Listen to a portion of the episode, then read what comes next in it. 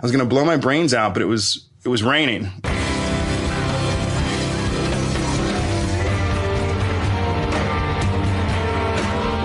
Welcome to OZY Confidential. I'm your host with the most, Eugene S. Robinson.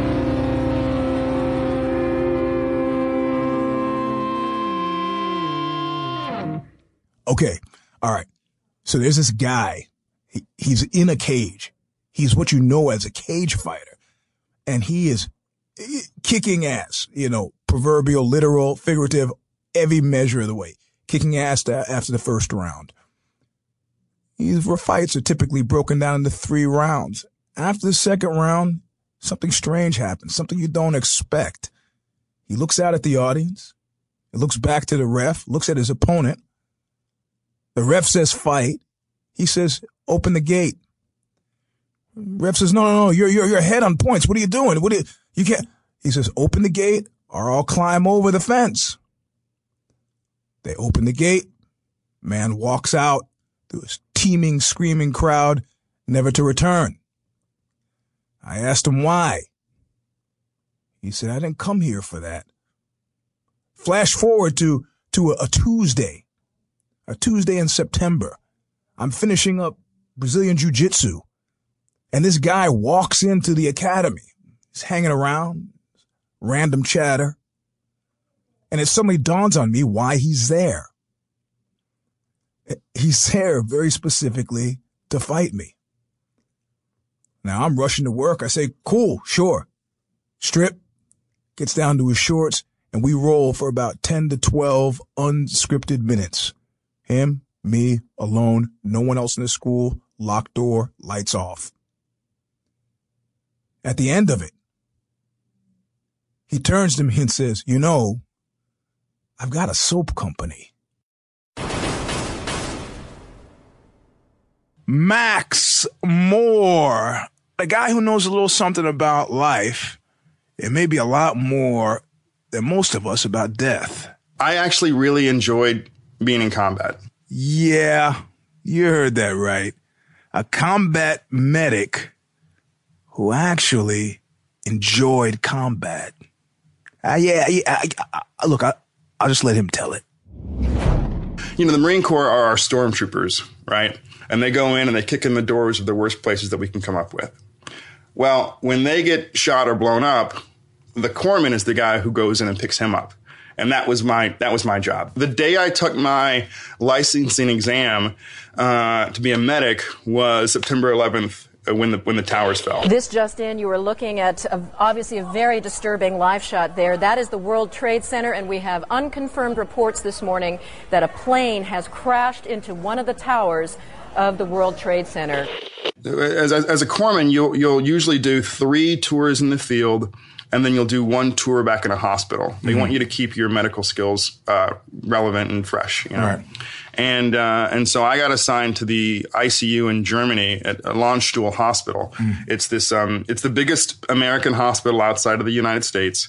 It's a massive facility, and it's where uh, when guys get shot and blown up, they get they get stabilized in the field, and then they take a flight to Germany where they are reevaluated and made sure they're stable enough they can make the big trip back to Texas right. uh, or or elsewhere in the U.S.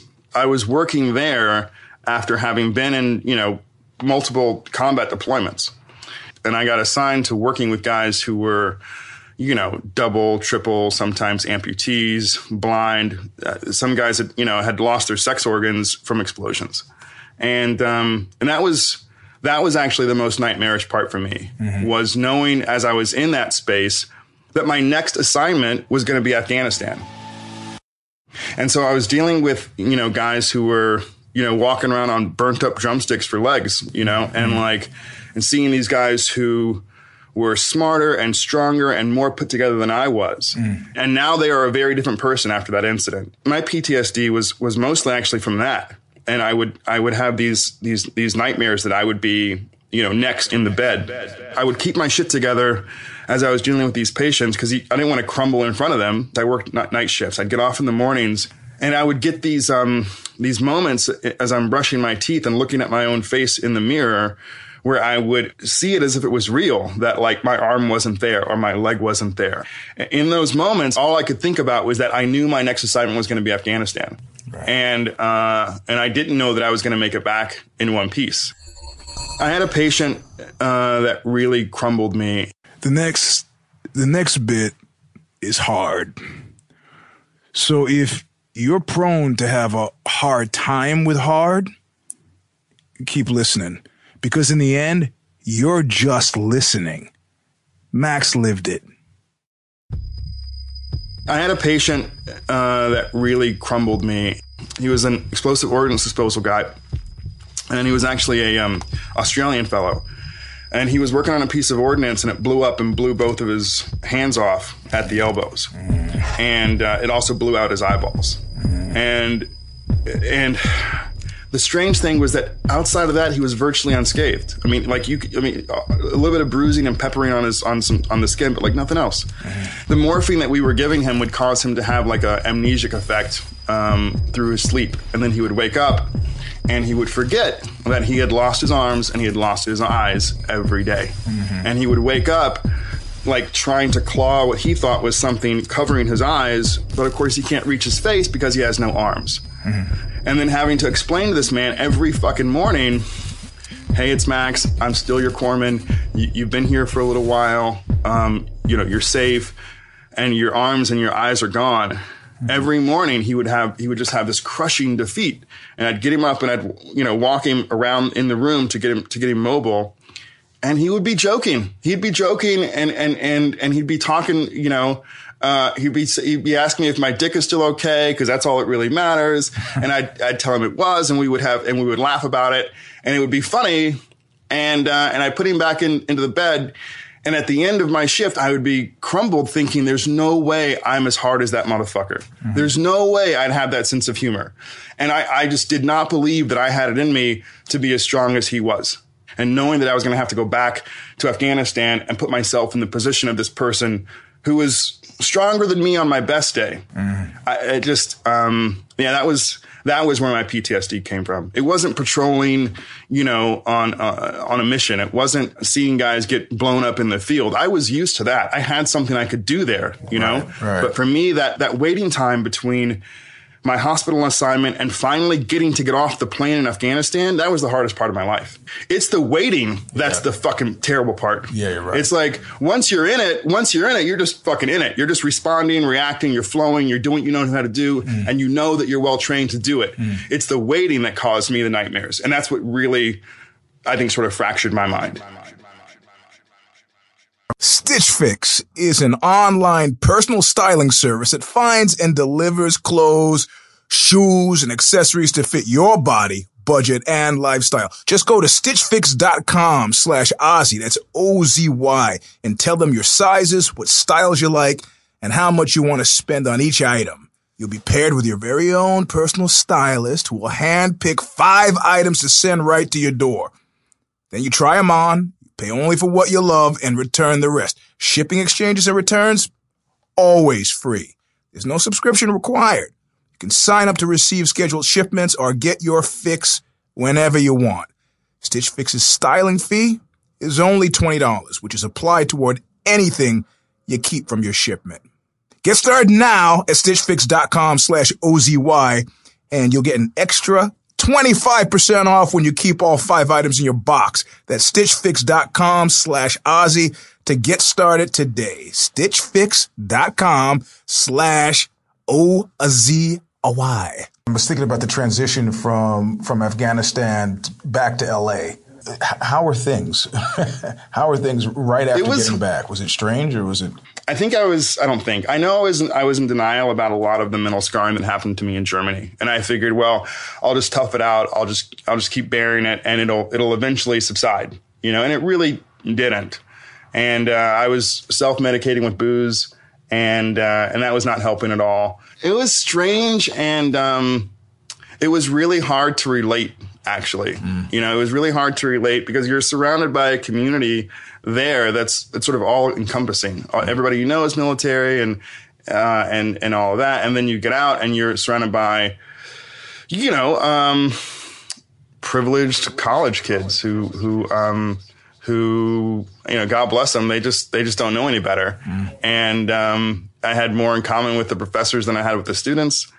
It was intoxicating how free you can you know I was mm-hmm. and how I can I can write my own own orders I can do what I want um, but it was also really hard not having that constant brotherhood that constant uh, fuck management for lack of a better way to say it um, and having a clear uh, purpose and having confidence in in, in your leadership I, I, really missed all of that mm-hmm. a lot mm-hmm. actually I still do I still do mm-hmm. you know mm-hmm. um, it's like leaving a family behind. I'd spent so much time getting really used to my mortality that I wasn't even sure if I was even alive. I, I thought, what if my perspective is all just my imagination? What if I am actually a, a, comatose patient in the hospital bed and this is all just some extrapolated dream and I'm not even really here? Mm. I was totally dissociated from my own life, mm-hmm. you know? Mm-hmm. And and that was and that was how I was sort of that was my normal. That was my walking around. You have to really accept your um, mortality in order to be effective on the battlefield, mm-hmm. you know? And and I accepted it so much that it was more comfortable for me to be dead than it was to be alive. My father was uh, was long distant. He was uh, living back in Tennessee, out of out of communication with us, mm-hmm. and uh, suffering his own mental uh, his own mental troubles, his own mental problems. Mm-hmm. And I got news that my mother had passed. She had a heart attack, mm-hmm. and before I could even uh, really get my head around that, her house burnt down. Her house burnt down after she died. My family's home burnt down. I have a sister who has a drug issue, and her tweaker boyfriend committed arson on the house, and uh, and, and away it went. And so I came home to burying my mom and rebuilding this house. So I had three sisters looking at me to fix this. You know, in the midst of you know, sort of burying my mom and and seeing this burnt down house, I was I was really ready to put my 45 in my mouth and just blow my brains out. I was just exhausted. I was already, I was already exhausted. Mm. And then I felt like, um, by no, and I was exhausted from shit that I had chosen to do. And on some hand, I, I like could take responsibility for that and I could, I could manage that in my own way. But then having to take responsibility for burying my mom, you know, being the leader to this family through this tragedy and then rebuilding a house, that was just, that was just more than I could bear really. Right. And, uh, I remember I was, I was going to blow my brains out, but it was, it was raining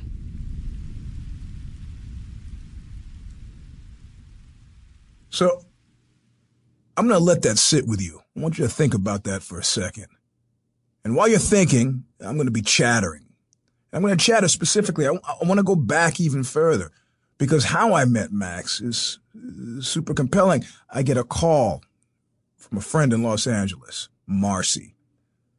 Marcy says to me, Hey, hey, listen, there's this guy that I think you should meet. She gives me the rebop about the cage fighting, which is enough. She goes, yeah, yeah. And he's also a former kind of punk rock guy and skateboarding, you know, stuff that you kind of like. I go, yeah, okay. Well, what's he done? She goes, also, he's a nice Jewish boy. So imagine my surprise first time I meet him when he shows up and he's African American. It never came up. I guess it wouldn't have, but mother's Jewish. His father's African American and he grew up in the deep south. Yeah. so I put my pistol away and, um, and I didn't. And I, I, said, fuck it, I'll just do it tomorrow. And, um, the VA told me, look, you know, you're drinking too much, you're fighting too much, you need a, you need a hobby. And I said, well, I like to weld and I, and I know how to make soap. And they said, well, go do those. Hey, where are you from? I'm from Knoxville, Tennessee, and um, I have uh, family in Gatlinburg as well. In Tennessee, people in the hills, uh, country people can survive, man. Like, I, I don't think I ever saw my mother or father call out for like, like a mechanic or a plumber mm. or an electrician or a painter ever. They never hired out anybody. They just figured it out, you know? Right. So, um, very very D- DIY people mm-hmm. and uh, very self sufficient people, and uh, and so among other things, um, you know, everything from moonshine to soap. Yeah, I can I can make those things. I mean, I knew how to grow weed and make soap by the time I was in I don't know third grade. so it was like a family activity. it's a family activity. I have a melt and pour process, cook my soap down, pour it into molds. I mix mine with goat's milk, aloe, coconut oil, and coconut flakes, essential oils. Put it into molds, chop it up, wrap it up in plastic, put stickers on it for labels, and uh, and that's it. It's surprisingly simple. If you can tie your own shoes, you can make soap. so okay, so so at one point, so you're in LA. You said we make the soap, and mm-hmm. um, uh, did did this initially? How, how much did this help initially? It was everything. I mean, idle hands are the devil's work, man. If if I don't have a tool or or, or a project in my hands, I was just as likely you know, drinking and fighting, right. you know, so like it was, um, it was, it was really, really good for me. It helped me get past, um, my, a lot of addiction stuff. It helped me get past a lot of, uh, PTSD stuff, self pity stuff. Like mm-hmm. having purpose is everything to me. The podcast world is growing bigger every day, and Himalaya wants to help you navigate it. Himalaya is a brand new podcast app where you can find every single podcast you love and some future faves. Whether you're a podcaster or a fan, Himalaya's got your back. Discover personally curated playlists and show your favorite podcasters some love with Himalaya's tip jar. It's free and it's the easiest to use. And they're adding cool new features every day. Go to your app store, download Himalaya. That's H I M A L A Y A. And don't forget to follow OZY Confidential once you're there. The military is an organization mm. where everybody just decides to, to mentally get on the same sheet of music at the same time. They decide to all pull on the same rope with the same intensity at the same time.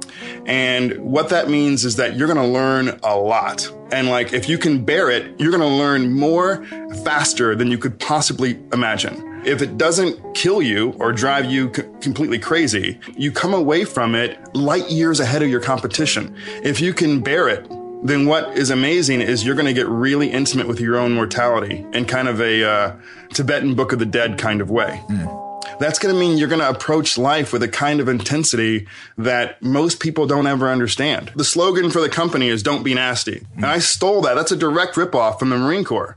When and it's not just when your body is nasty, but like if your bed isn't made or like if your rifle isn't oiled and clean, they'll say, "Hey, you don't don't be nasty, don't be nasty, you." And my mother used to say the same thing when I wouldn't wash my ass, like, "Don't be nasty." But the the for me part of the, the, the meditative centering process for me in, in, in, in war was I would always find just a moment every day.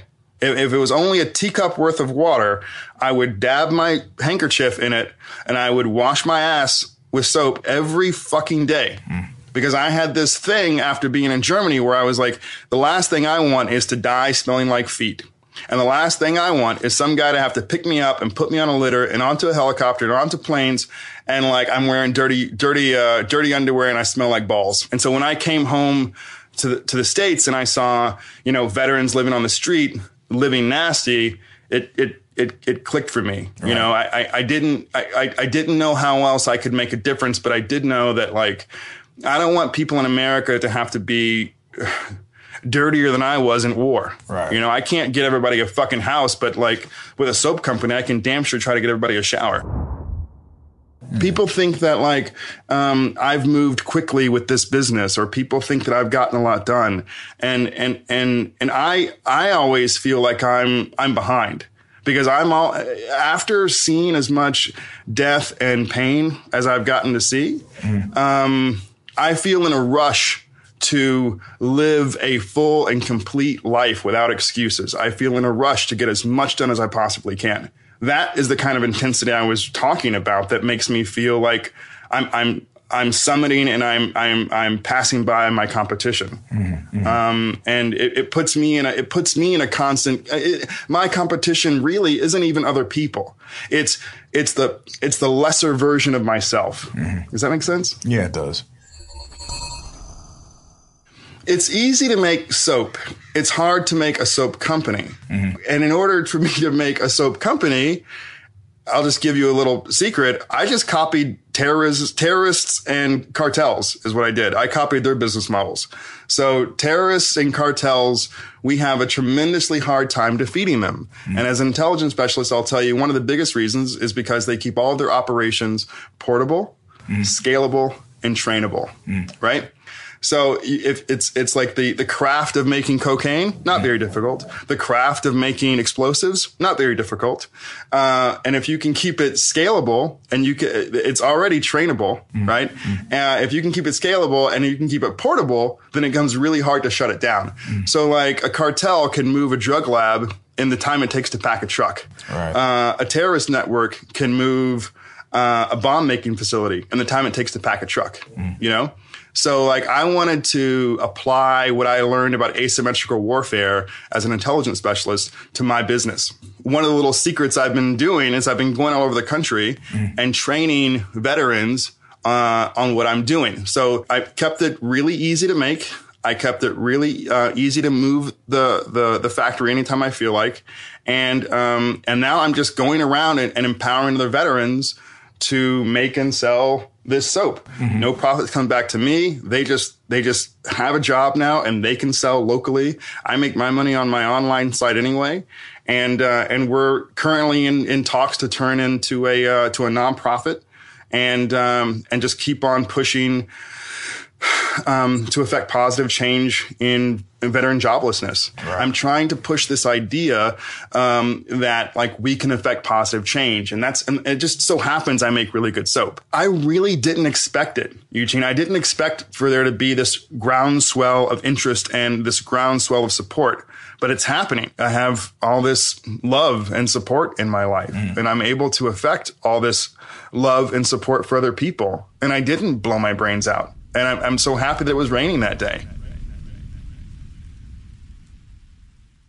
I was in India. Uh, this was, gosh, three months ago, I guess now. I had this uh, this experience where I had, you know, I had this traffic accident where I thought this baby had died, and uh, it turned out to be okay. And um, these these gangsters that I had made friends with sort of showed up to uh, to bail me out of jail, and uh, paid off the the bribes to get me out of there, and then took me over to the mosque, and um, and I. I knelt down and prayed, and I just started um, crying out of happiness and gratitude that, like, for all the shit that I'd seen, that I've, I mean, I'm in one piece at least physically, you know, and that like I've never had to, I've never had to do anything that I really regret, and I- and like I find that to be mostly true in life, you know, is that is that you have this idea, this image in your head of what things are supposed to look like, and um, and it often doesn't really work out quite the way you think it will. But overall, I feel like it still does work out. At least for me, I've I've been really fortunate. I've gotten to do, fuck, I've gotten to do everything I wanted to do in this life. I, I just feel really lucky that um that I I am where I am, and I, I all I want to do is just give back. You know, there's a part of me that just wants to run away, Eugene. There's a part of me that just wants to fucking move to Bali and you know uh, smoke weed until I can't see straight and just fucking be left alone. And then there's another part of me that feels like um, I didn't have these experiences uh, out of coincidence, you know, and and I, it's not an accident. And I feel like I I owe. I owe what I've learned and I and I owe to give back. My my service doesn't stop because I'm out of uniform. Right. My service stops when I'm fucking dead. Speaking of dead, you ever know those cats who like, uh, you know, took way too many of a certain drug, way too long, way too hard, pushed it as far as they could humanly go for no discernible reason? I have. It's me! Next up on OZY Confidential, me on me.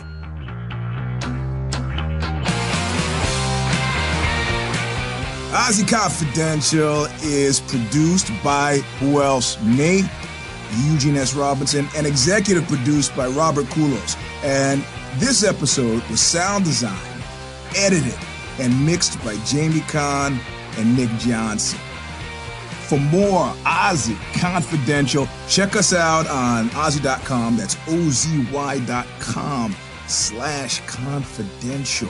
We publish editorial companion articles on OZY and photos, videos for every single story. So to check them out, go to OZY.com slash confidential. That's O-Z-Y.com slash confidential. And you can see behind the scenes. You can learn more about the stories we tell and even become an official OC where you'll be kept uh, uh, in the know on all things OZY Confidential. And if you want to get in touch with us, learn more, or just generally vent, hit us up at uh, confidential at ozy.com.